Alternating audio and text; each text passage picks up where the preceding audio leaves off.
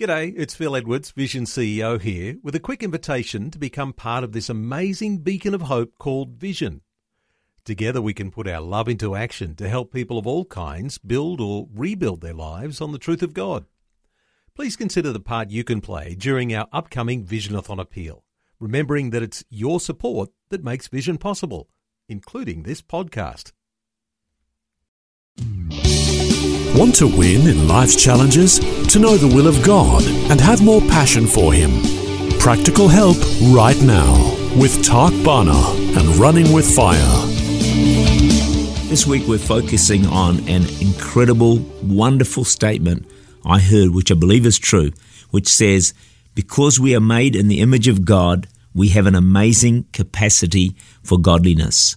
God has made us in such a way that inside every one of us there is an incredible potential to develop our character, to be like Jesus and live godly lives. In you is the capacity to be an outstanding Christian that's been put inside every single one of us. 2 Peter 1 verse 5 says, But also for this very reason, giving all diligence, add to your faith virtue, to virtue knowledge. In other words, we are to make every effort to grow in maturity, to grow in godliness. Yes, the capacity is within us. And we've been saying this week is the first thing for us to understand or is, is, is, to believe that we actually have the capacity to live great, godly Christian lives. If we don't believe it, then we probably can't live beyond our believing and beyond our thinking. Remember the eagle? It was raised in among chickens and hens, and so all its life it thought all it could do was scratch around on the ground, never realize it had the capacity to fly. First thing we need to do is realize we have the capacity to live very godly lives, but we have to make every effort to achieve this. For example, physical fitness, exercise, gyms, that's all the rage these days. There's TV programs dedicated to it. It's a multi billion dollar business worldwide making a lot of money. There's gyms everywhere and people are, you know, every day you see people walking, running, going to the gym, exercising. It's the thing to do. And of course, it's a good thing to do. We should all do it. I try and do some myself. I could do better, but I don't do too bad. So it's important to keep in good physical shape. And some people look forward to summer where they can, you know, really get themselves trim and go down to the beach and enjoy the sunshine and sunbathing and, and look great. It may surprise you that the Bible is also into exercise and fitness. 1 Timothy 4 7 to 8. But reject profane and old wise fables and exercise yourself towards godliness. For bodily exercise profits a little. There it is. But godliness is profitable for all things, having promise of the life that now is and that which is to come. So, what's the scripture saying? Well, firstly, bodily exercise, that's being in good physical shape, profits a little. The Bible is not against physical exercise, it has some benefit. However, exercising yourself to be more and more godly has even greater benefits because it affects both this life and the life which is to come. Now, we do need to look after our bodies. That's important. Let's not run past that too quickly. I heard of a great revivalist preacher who said this God gave me a message and a horse. Alas, the horse is destroyed, and I can no longer deliver the message. It's true, your body is the temple of the Holy Spirit, and you need to look after it well.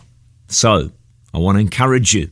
Yeah, we're talking about being a great godly Christian, but hey, let's not bypass the importance of regular exercise, eating good, wholesome food, broccoli, cabbage, greens, fruit.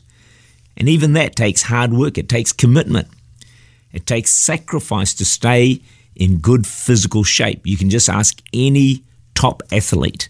It's not easy, it requires real discipline. Well, the same is true in getting into great spiritual condition. It takes discipline, it's going to take hard work, effort, and sacrifice. But boy, the results are going to be worth every moment of discipline, sacrifice, and effort. So here's a question or two questions I'd like to ask you. Number one is this What kind of physical condition are you in? If you had to rate yourself from 1 to 10, where would you put yourself? Four, five, eight, nine? It's up to you. Then maybe ask a colleague, husband, wife, kids, what do they think? Secondly, what kind of spiritual condition are you in? That's a deep question and a really good one to ask. I think we should ask ourselves regularly from 1 to 10.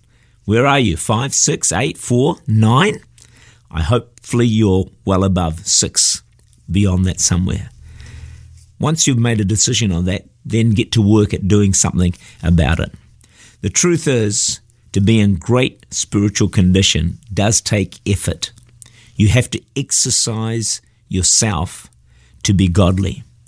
Not long ago in our church, we did a fast from TV, computer games, DVDs, movies, and that kind of stuff. The whole idea was to exercise ourselves to be godly. For some people, it was hard work. But I remember getting back one testimony, which was just fantastic. The person did the three day fast and said that they'd got closer to God than they had been for a long time, and that the fast had changed their life. They were watching less TV and spending a lot more time with God. Now that's exercising yourself to be godly. Tak Bhana is the senior pastor of Church Unlimited in Auckland, New Zealand. For more information, to make contact, or to listen again, look for Running with Fire at our website vision.org.au slash radio.